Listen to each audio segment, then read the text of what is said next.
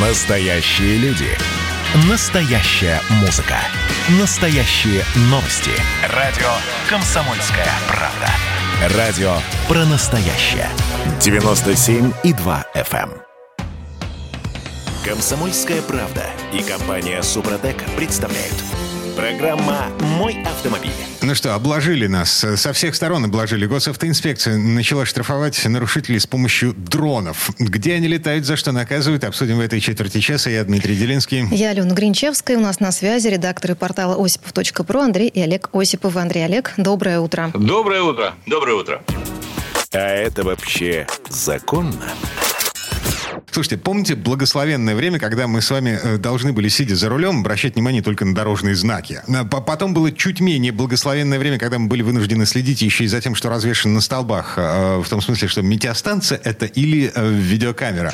Теперь нам нужно еще за воздухом Это следить. вот как через люк, что ли, я вот представила? Ну, э, э, Кому смо- как повезет. Да, смотришь под лобовое стекло или там затачиваешь своего ребенка, чтобы смотрел в заднее, летит там что-то сверху или не летит. И по команде воздух сбрасываешь скорость. Нет, ну это бессмысленная вообще затея, Вот, конечно. это правильно. Потому что сейчас многие системы, которые установлены в автомобилях, особенно премиум класса, Так. подсказывают, пищат вам, здесь камера. А теперь они будут говорить вслух, осторожно, воздух. Слушай, а, кстати, а вот это интересная тема. Мне надо, кажется, предложить производителям, по крайней мере, тем из них, кто продает у нас огромное количество машин, доукомплектовывать или, по крайней мере, предлагать в качестве опции специальные радары, отслеживающие воздушное пространство над Ну, вашим транспортным это средством. просто спектр увеличивает. А может все-таки Вот уточнить, а где эти самые дроны летают? Кто-то их вообще уже видел? Или это пока только вот кто-то где-то слышал? а где? видели, вот у нас в. Петербурге Нет, летают? видели, видели. да? Есть они действительно появляются. В Крыму их много. Причем это, это не игрушечные штуки, это прям реально военная техника. С пулеметом. Слава, я не взлетел. Ну, честно. Да, есть гаишные дроны, а есть дроны Росгвардии. Вы Господи, боже мой, как страшно жить. Ну так хорошо, и что они, собственно, дроны... За что штрафуют-то они, расскажите. Вот, Те, э, кто не знает. Да, я начал со скорости, э, со сбрасывания скорости. На самом деле соврамши, потому что видеокамера дрона, она не сертифицирована для того, чтобы э, Пока еще, судя по всему. ловить на- нарушителей скоростного режима. Так. Нет, она не может быть, Алена, я вас немножко поправлю, она не может быть сертифицирована в принципе для этого, потому что дрон является, он также двигается. Для того, чтобы зафиксировать скорость, принцип работы любой камеры фиксации скорости основан на отражении. Сигнал посылается в машину, отражается, измеряется скорость и, соответственно, таким вот образом э, фиксируется. Дрон точно так же летит, он следит за машиной. Чтобы измерить скорость автомобиля, он должен в каком-то месте замедлиться, зафиксироваться, послать сигнал, отразить его и обработать эти данные. Там просто камера, ну, на дрон нельзя же повесить огромное количество аппаратуры, он же все-таки летать должен. Это уже вертолет будет, а не Это же дрон. вертолет. блин. Погодите, вертолет это слишком дорого, дрон дешево. что же они все-таки э, фиксируют? На чем нас ловят? Прежде всего, за это на самом деле закон через сплошное. Выезд на полосу встречного движения. Вот что контролируется. Ну, как контролируется? Это провокация, нарушение на самом деле. Потому что я видел пару фотографий, которые прислали вот из Алтайского края. И там прям четко видно фотография сверху, что машина начинает обгон всего лишь за 5 метров до того места, где начинается разрыв. Причем я таки понимаю этого водителя. Но если ты видишь, что там встречка, и для того, чтобы безопасно обогнать, тебе нужно ну, метров на 5 выехать. И ты видишь, что прерывистая линия. И ты начинаешь выезжать на полосу ровно тогда, когда еще вот, вот она, прерывистая, но ты еще через сплошную. И вот за это тебе тут же вписывают, собственно говоря, выезд на полосу встречного движения. Ладно, Алтай, значит, Новосибирский край. А, Самое страшное для меня во всей этой истории заключается в том, что я вот смотрю на сообщения э, на лентах и вижу, что эти дроны летают над Краснодарским краем. Ты туда скоро Ну. отп- отправишься, я так понимаю? Тебе заранее тревожно. Да. Хотя, хотя там такие гаишники, что и дронов не надо. Самые добрые гаишники Краснодарского края. Они ждут вас на курортах Краснодарского Они ждут вас края везде. У у меня один вопрос еще остался. А обжаловать эти штрафы, э, в принципе, возможно? Смотрите, технология такая. Картинка с дрона поступает по воздуху ближайшему экипажу ДПС. Э- э- Экипаж ДПС останавливает меня, показывает мне эту картинку, выписывает протокол. Ну да, это считается запись такой камеры служит доказательной базой в суде. Более того, э, вот, по-моему, не не так давно были приняты некоторые изменения в административный регламент, которые фактически позволяют... Вот при скрытом патрулировании мы не так давно с вами это обсуждали. Фактически инспектор ГИБДД сейчас может использовать хоть собственный мобильный телефон с видеокамерой для того, чтобы доказывать. Конечно, это сложно, потому что если вы дойдете до суда, вы можете сказать, что это устройство не сертифицирован, но я имею в виду обычный мобильный телефон. Но в случае с дронами, поскольку их применение всегда осуществляется вместе с Росгвардией, и все они зарегистрированы и имеют соответствующие сертификаты, у суда не возникнет никаких проблем сказать вам, что, вы знаете, это вообще техника сертифицирована, никакого монтажа здесь не было. И тут четко на картинке видно, что вы движетесь по полосе встречного движения, там, где сплошная линия, к примеру. И, конечно же, оспаривать подобного рода решения, ну, будет, на мой взгляд, практически невозможно. Понятно. Предупрежден, значит вооружен. Еще раз напомню. Госавтоинспекция начала поднимать дроны над федеральными автомагистралями, в том числе в Краснодарском крае, по пути с севера на курорты. И это, ну, чревато. Так, теперь, э, что, теперь трогаем машину руками. Тест-драйв.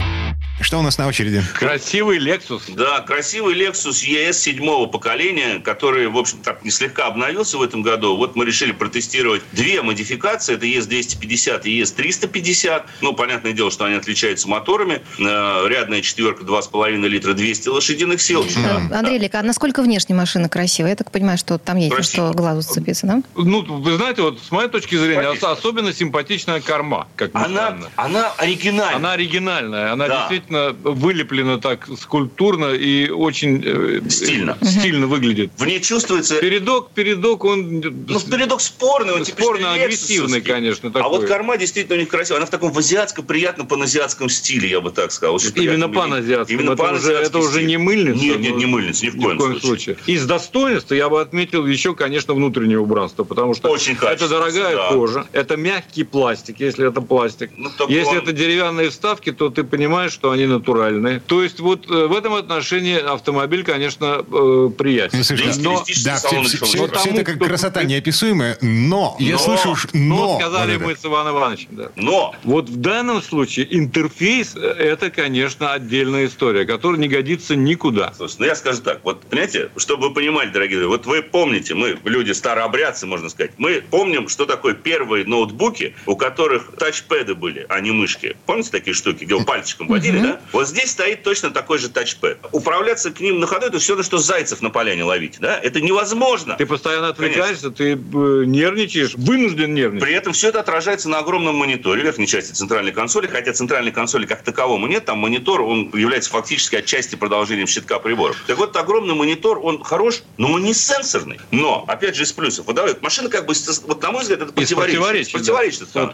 С задней стороны, да, прекрасно, собственный блок управления климат-контролем, электрические шторки сзади на окнах, все хорошо, продумана эргономика за рулем, никаких, собственно говоря, нареканий. Дальше переходим к ходовым качествам. Мотора явно мало. 2,5-литрового мало мотора. Восьмиступенчатая автоматическая К коробка счастью, передач мало, сказал очень бы хорошо я. работает. К счастью, мало, потому что это парадокс. Но в 2021 году компания Lexus выпустила на рынок автомобиль без тормозов. Ну, это не совсем так. Там Нет, они есть, их жалкое подобие. Я начал копаться в технических характеристиках, честно. Ну как можно на Лексусе поставить диаметр тормозных дисков передних в 305 миллиметров для любой версии, что с двухлитровым мотором на 150 сил, что с V6 на сколько там, на 250 лошадиных сил, на ES350. Одни и те же вентилируемые дисковые тормоза одного диаметра спереди и невентилируемые сзади. Чтобы вы понимали, если я не ошибаюсь, у куда менее мощного автомобиля Audi, который мы недавно тестировали, у диаметр тормозных дисков составляет 341 миллиметр. Здесь 305. Это существенная разница. Так а чем-то чревато, результат, Андрей, мне вот чайнику объясните. Вы не сможете затормозить вовремя. Если перед вами немецкий а автомобиль... неэффективное торможение. Если вы, перед вами немецкий автомобиль нажмет на тормоз в юз, вы я его просто въеду, поцелуете. въеду ему Гарантированно. туда. Понятно. Гарантированно. Мгм. Тормозов мало. Сначала мне показалось, что нам надо давить посильнее, что дозировать усилия. Они таким образом спортивная настройка. Ну, вот на Феррари такая настройка, очень прогрессивная. Чем сильнее ты давишь, тем больше Вот я бы замедления. не сравнивал. Но тут сравнения никакого, потому что чем сильнее ты давишь, тем замедление пропадает. То есть вот она схватила, тормозит, тормозит, тормозит, тормозит, а потом вроде как ты ожидаешь, что ну как, скорость снизилась. Суппорта чисто физически уже сжались. Должно быть увеличение скорости замедления, а его не происходит. Нет, когда бьешь по педали, то Вот, нет, ну, конечно, можно кувалдой И кроме того, нормально автомобиль великолепно тормозит, если вдруг э, срабатывает система. будет. Какая? Антистолкновение, как она там называется. Да. Отлично. То есть он тормозит потрясающе. Потому что он тогда все Больше сразу того, а, очень мне понравилось, вчера я выезжал с парковки задом, Так. не было видно, очень трудно. Он затормозил мгновенно, когда увидел, Это что да. Автоматическая система предупреждения, система предупреждения да, столкновения. столкновения, она работает превосходно. Во всех остальных случаях по тормозу надо бить. И последнее. Как бы вот, как мне нравится, в общем-то, как к этому отнесется компания Lexus, но что мне еще не понравилось, настройки подвески. Дело в том, что вот Camry опять оттуда чувствуется. Да, с одной стороны, новая платформа сделала машину чуть более спортивной. Конечно же, прекрасная плавность хода. Машина буквально плывет над асфальтом на больших скоростях. Но стоит появиться колее или, допустим, стыку асфальта в повороте, вот вся эта настройка подвесок просто рушится. Передний приводный автомобиль у меня в повороте провалился в занос. Эта машина, да, длиной 5 с лишним метров. А она демонстрирует некую избыточную порывистость. Я думаю, о, отлично, это спорт, классно, наконец-таки они настроили она не поэтому как хороший спорт. Она не поэтому провалилась. А потому что у нее подвеска развалилась просто в этот момент. Но она не физически развалилась, да? Потому что не сработали стабилизаторы, потому что плохая характеристика настройки амортизаторов, и она просто поплыла. То есть на долю секунды колеса потеряли контакт вследствие неправильной настройки геометрии подвески. Беда. На дуге поворота идешь, сухой асфальт, ты идешь на дуге поворота,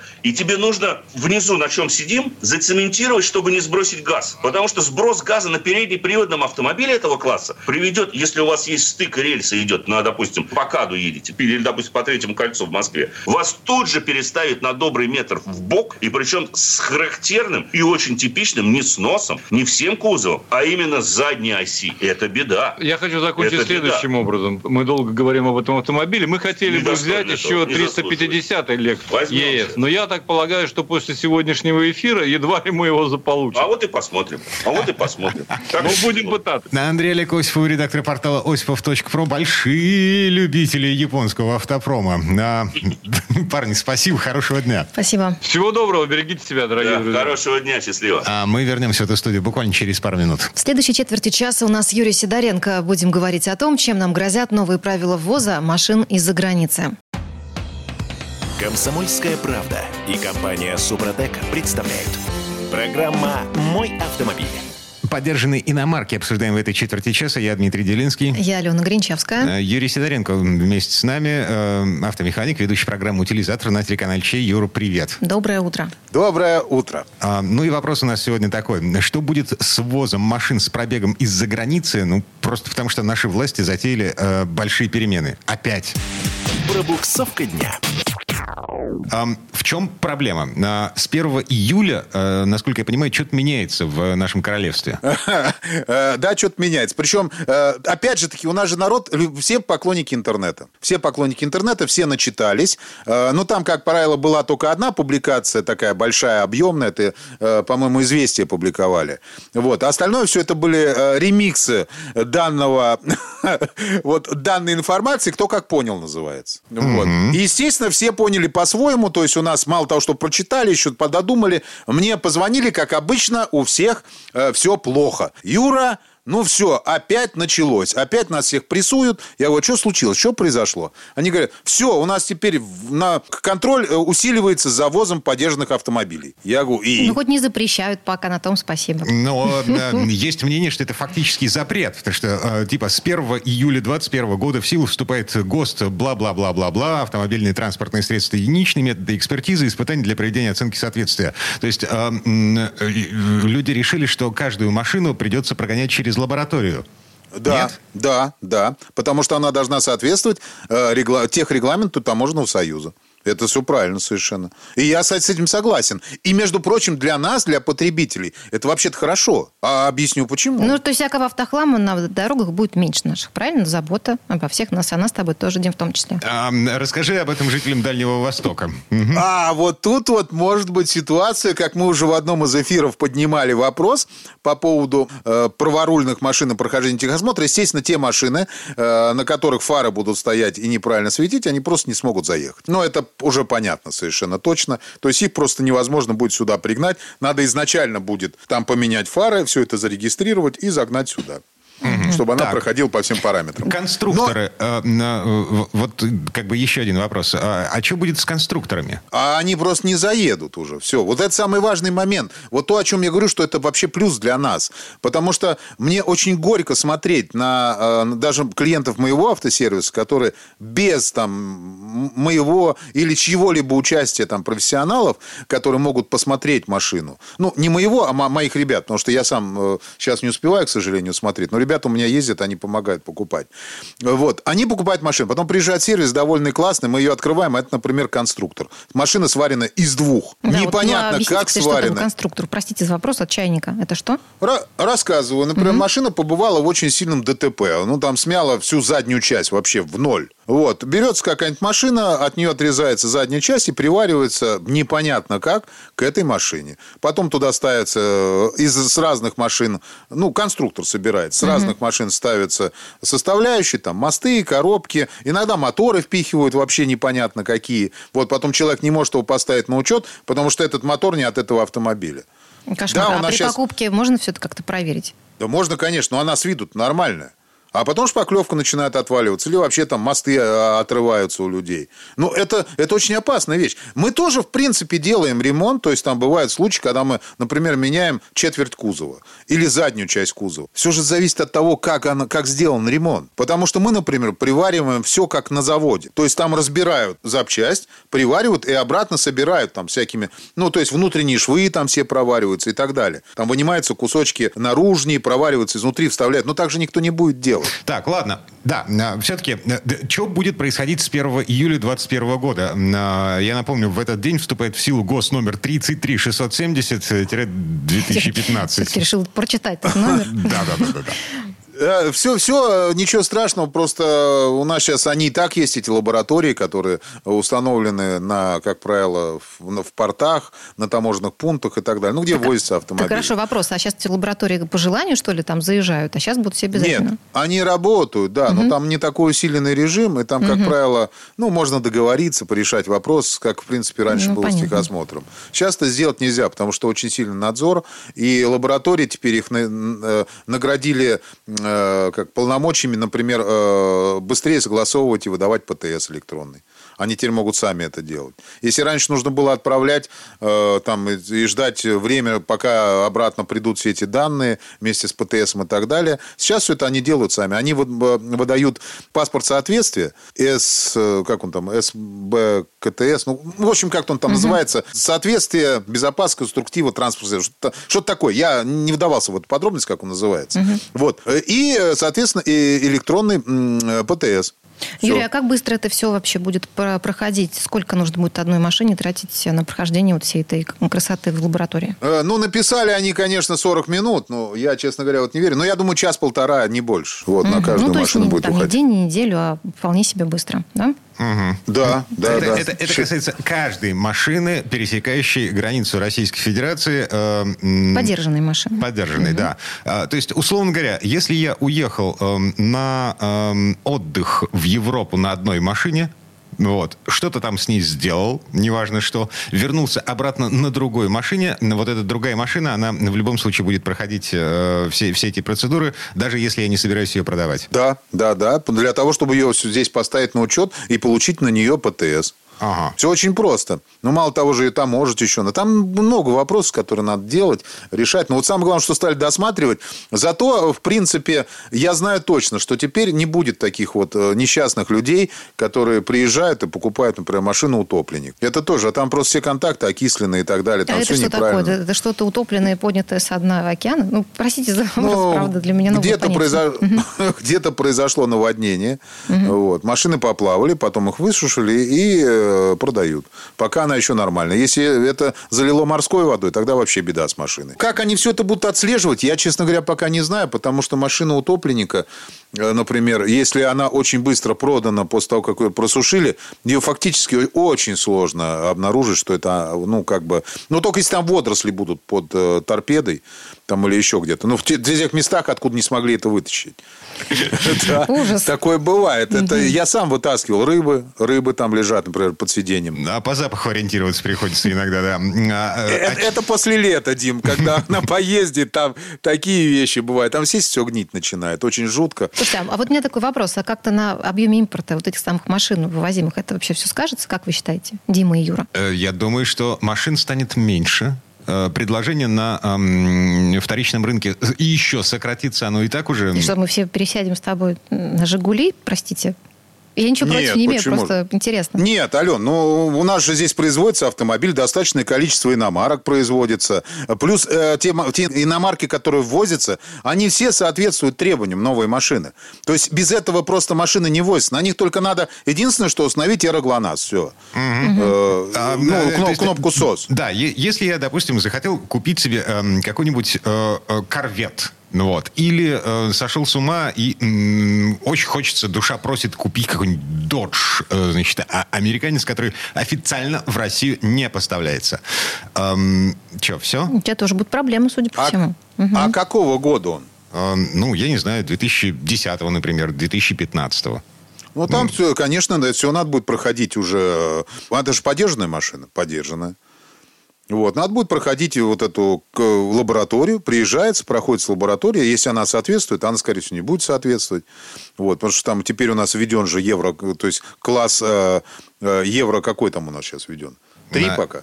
Евро 4. 4, Евро 4. То есть, а, погоди, американская система экологических классов, она что, не совпадает с европейской, и, соответственно, а, американцам к нам сюда, ну, вообще дорога заказана? Только, только через замену движка. Ну, это, это старым американцам. Новые американские э, ГОСТы вот эти, э, евро, то есть, ну, евро у них не может быть, у них свои, но они, они круче, чем евро.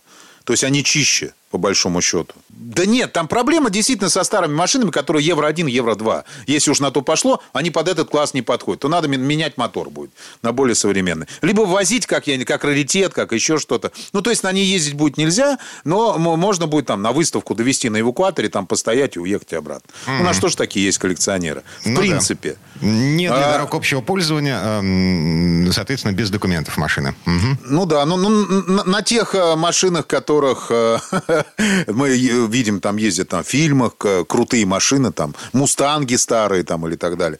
Вот я помню фильм «Кобра», там он ездил, по-моему, на «Форд Мустанг». Очень крутая машина. Я, я так перся прямо от этого. Или, или в другом. Ну, я перепутал, в общем. Э, в общем, неважно, закрыли тему. В общем, те, тех машин, которые были в фильмах, на которых можно было, в принципе, о них мечтать, себе купить и привезти, уже бесполезно, не получится. Либо менять на ней мотор, например, и все остальное подгонять под технический регламент, и все будет нормально. Угу. Ну, и вносить, э, легализовывать изменения в конструктив, это тоже деньги, тоже геморрой. А, все понятно. А, жизнь становится сложнее. Интереснее. А, Юрий Сидоренко был у нас на связи, автомеханик, ведущий программу «Утилизатор» на телеканале Чей. Юр, спасибо, хорошего дня. Спасибо. Большое спасибо, всем хорошего... А, ой, я повторюсь, твои слова повторю, Дим, хочу. Угу. Всем хорошего дня. Ну, а мы вернемся в эту студию буквально через пару минут. В следующей части программы к нам присоединится Федор Буцко. Поговорим о закручивании гаек. Наши власти вернулись к идее штрафов за среднюю скорость, подвесили над дорогами гаишные дроны, а еще хотят автоматически списывать штрафы с должников. Комсомольская правда и компания Супротек представляют. Программа «Мой автомобиль». В этой четверти часа давайте вернемся к новым вариантам штрафов э, за среднюю скорость, за встречку с помощью беспилотников и штрафы с автоматическим списанием с банковского счета. У нас тут смена состава. Федор Буско присоединяется к нашей компании. Доброе утро, Федь. Доброе утро. Здравствуйте. Доброе утро, друзья. Пробуксовка дня.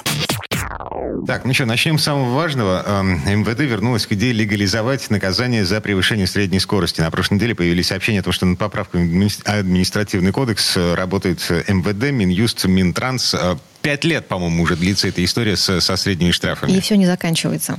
Ну да, потому что в Кодексе об административных правонарушениях не было специальной статьи э, за вот, э, вот эту за среднюю скорость, да, за слишком быстрый проезд определенной подконтрольной дистанции, когда вас снимают в начале отрезка пути и потом где-то через 5, 10, 15, 20 километров э, фотографируют снова, и вы просто арифметически тем самым подтверждаете, что вы ехали слишком быстро, потому что нельзя 10 километров проехать там за, за 3 минуты, не нарушив лимит скоростной в 110 110 км в час. Да, значит, вы гнали.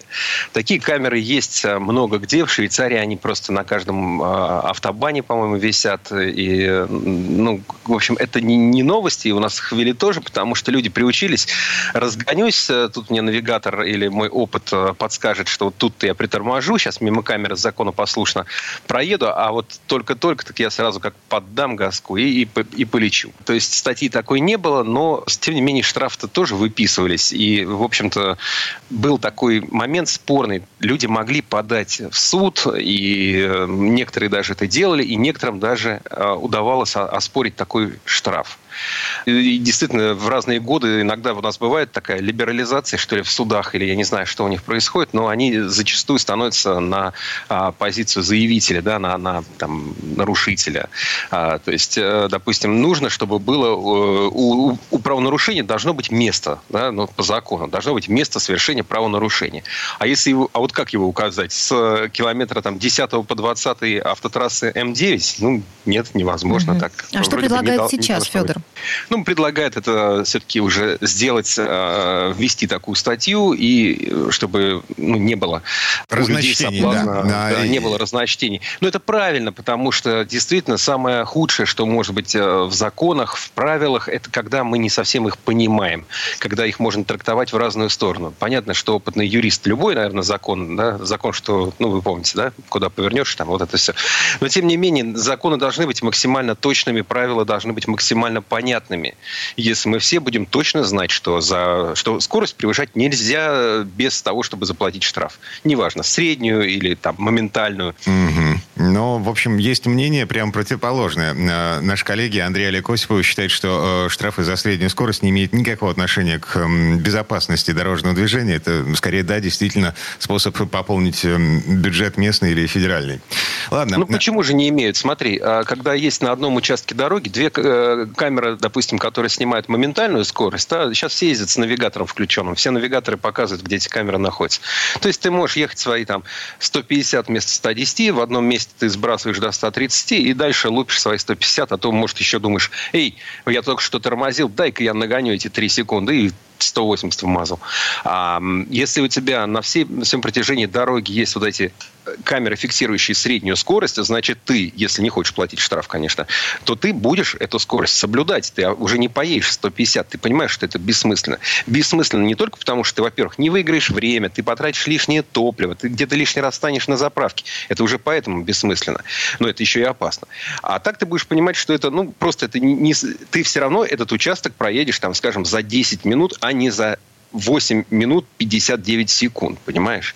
Поэтому я как раз э, тут э, с господами Осиповыми не согласен. Угу. Оптимист Петр Буско. А теперь штрафы угу. буквально из воздуха, в буквальном смысле слов. Госавтоинспекция уже довольно давно поднимает дроны над дорогами. Вот теперь из регионов поступают э, сообщения о том, что эти дроны научились штрафовать за выезд на встречку.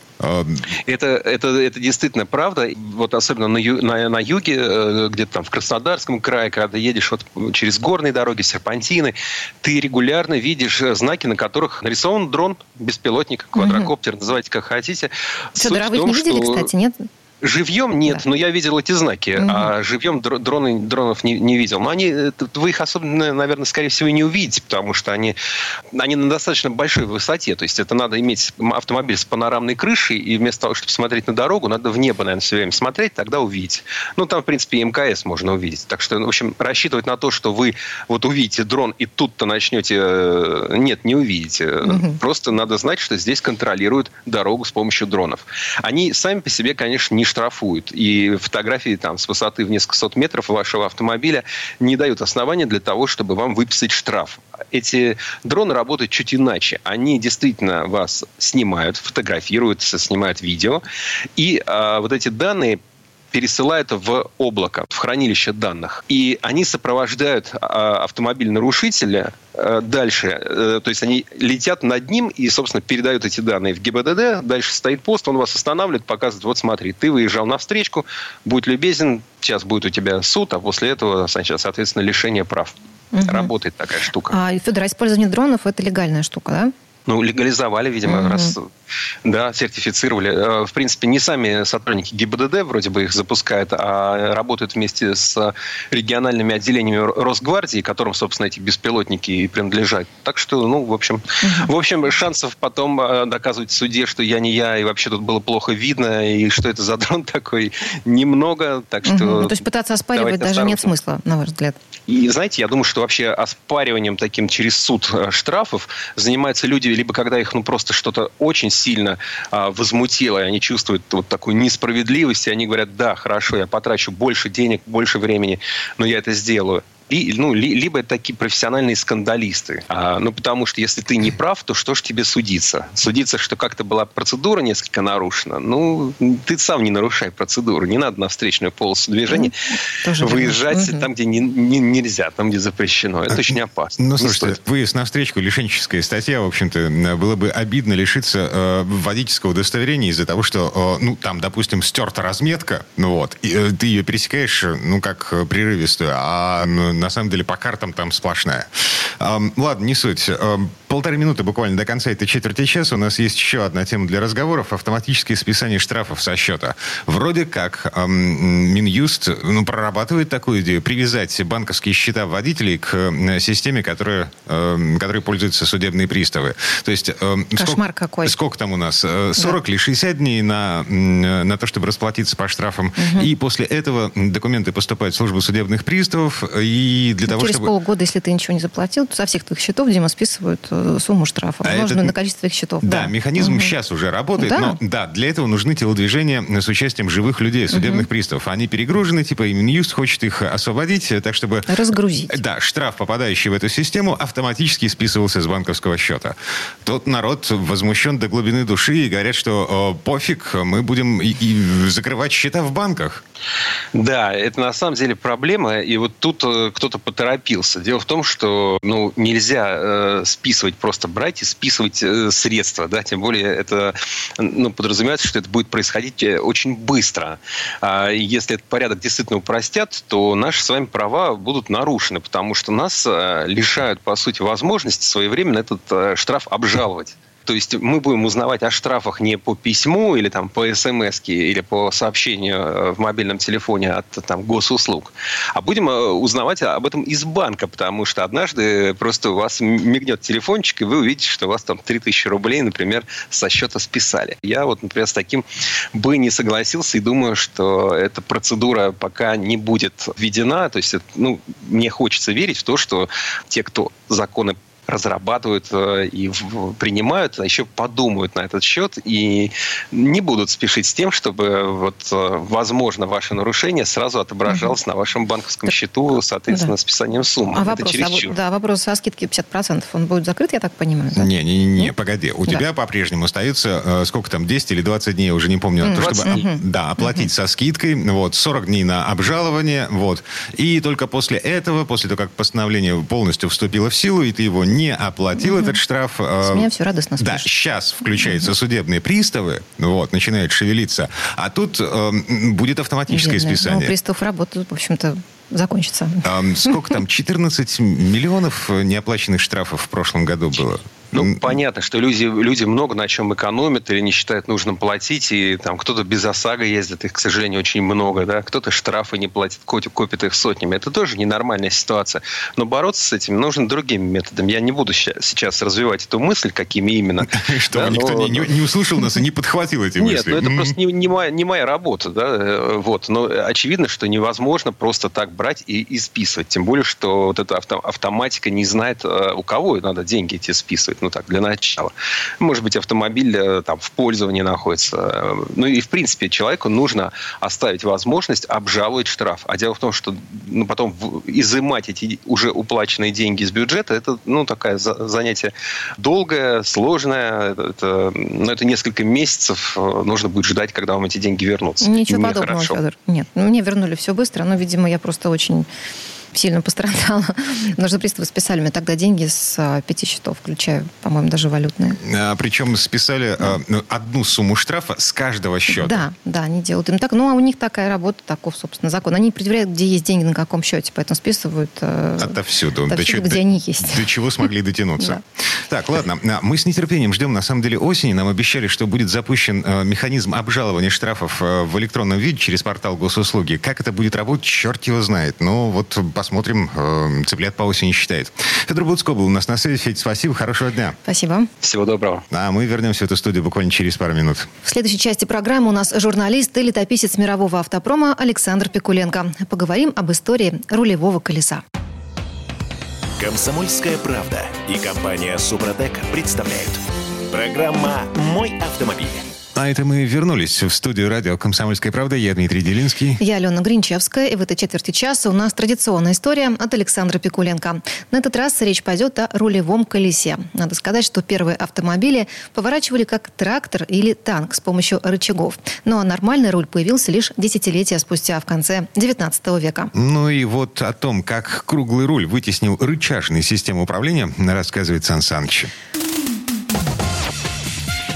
Предыстория. Невозможно представить себе автомобиль без баранки. Рулевое колесо очень естественно укладывается в эргономические каноны. Эту особенность человечество оценило давно. На судах рулевые испокон веков пользовались штурвалом. И было бы странно, если бы подобный элемент не прижился на автомобиле. Первые самоходные экипажи были довольно легкими. И наиболее простым и удобным решением для них казался велосипедный руль. Но автомобили быстро совершенствовались, скорости росли, и такой руль прямого действия оказался для автомобиля совершенно неприемлемым. Булыжная мостовая на высоких скоростях просто выбивала его из рук водителя. В конце 19 века появился коровий хвост. Длинный изогнутый рычаг, который водитель удерживал двумя руками. Благо плечо этого рычага было довольно большим. А передаваемым им на управляемые колеса момент помогал надежно командовать автомобилем. Но на крутых поворотах водителю, которому не хватало длины рук, приходилось смещаться всем телом то вправо, то влево.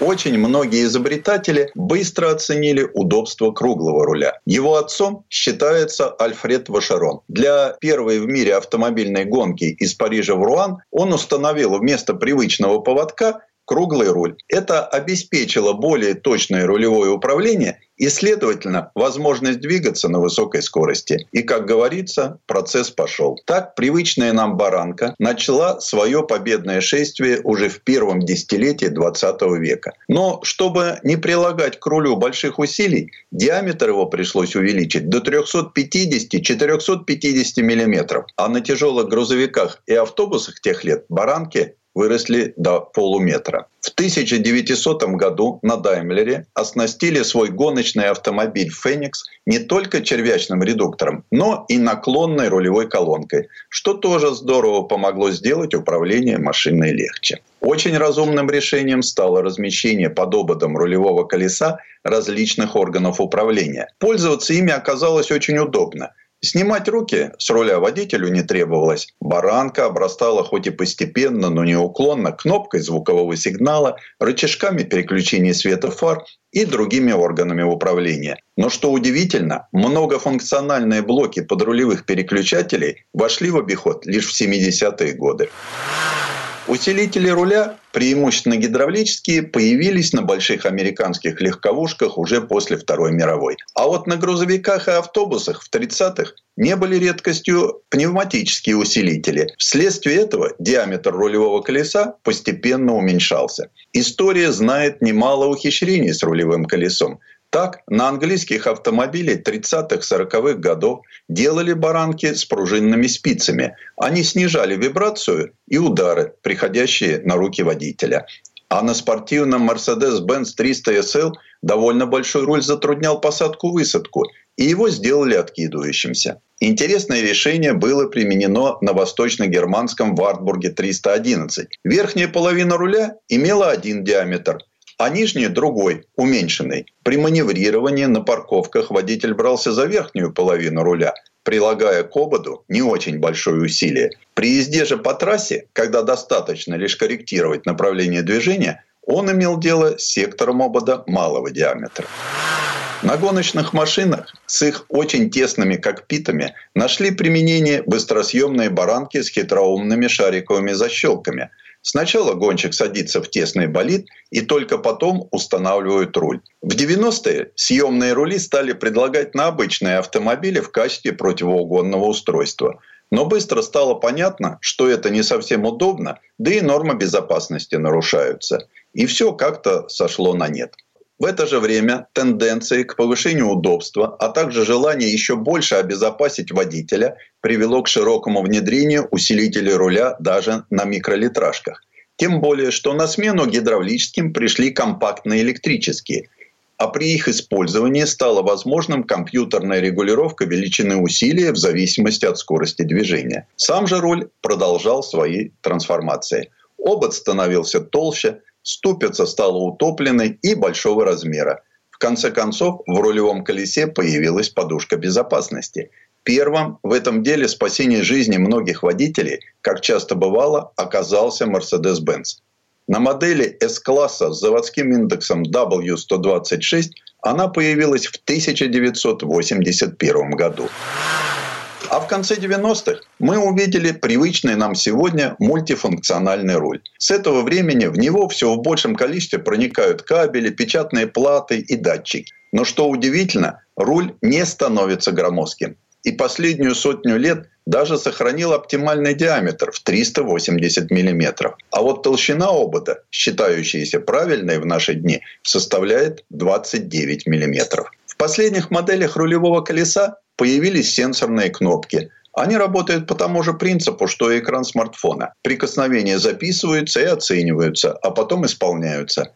Заодно была решена еще одна сложнейшая инженерная задача. Эти сенсоры перестали бояться высоких температур и глубокого охлаждения. Но что интересно, конструкторы не оставляют попыток лишить нас привычной баранки.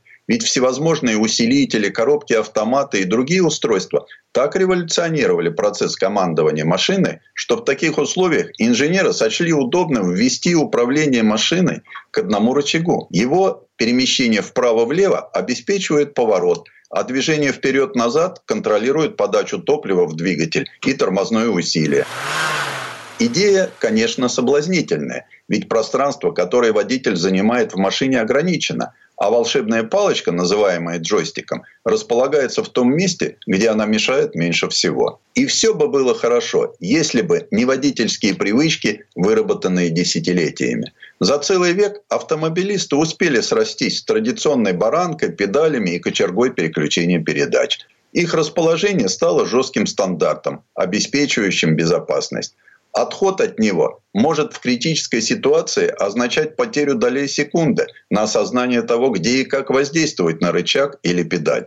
И в этом свете любое изменение расположения и формы органов управления чревато определенными сложностями в области безопасности. Но эксперименты в этой теме продолжаются. И первый пала кочерга. Ставший привычным за долгие годы рычаг переключения передач сегодня меняют Теперь это могут быть кнопки, кругляшки или лепестки. Руль тоже становится не совсем круглым. Посмотрите на болиды Формулы-1. У них при ограниченных углах поворота это всего лишь штурвал. Правда, он заодно исполняет множество других функций. А цена его равна стоимости неплохого дорожного спорткара. Известный инноватор Маск на обновленной Тесле модель 3 тоже решил уйти от стандартного руля и предложил штурвал. Он прямоугольной формы и лишен верхней плоскости. Правда, пока непонятно, пройдет ли такая полубаранка необходимую сертификацию. Предыстория. Сан Саныч, спасибо. Это был Александр Пикуленко, летописец мировой автомобильной индустрии. И у нас на этом все на сегодня. Алена Гринчевская. Дмитрий Делинский. Берегите себя. Программа «Мой автомобиль».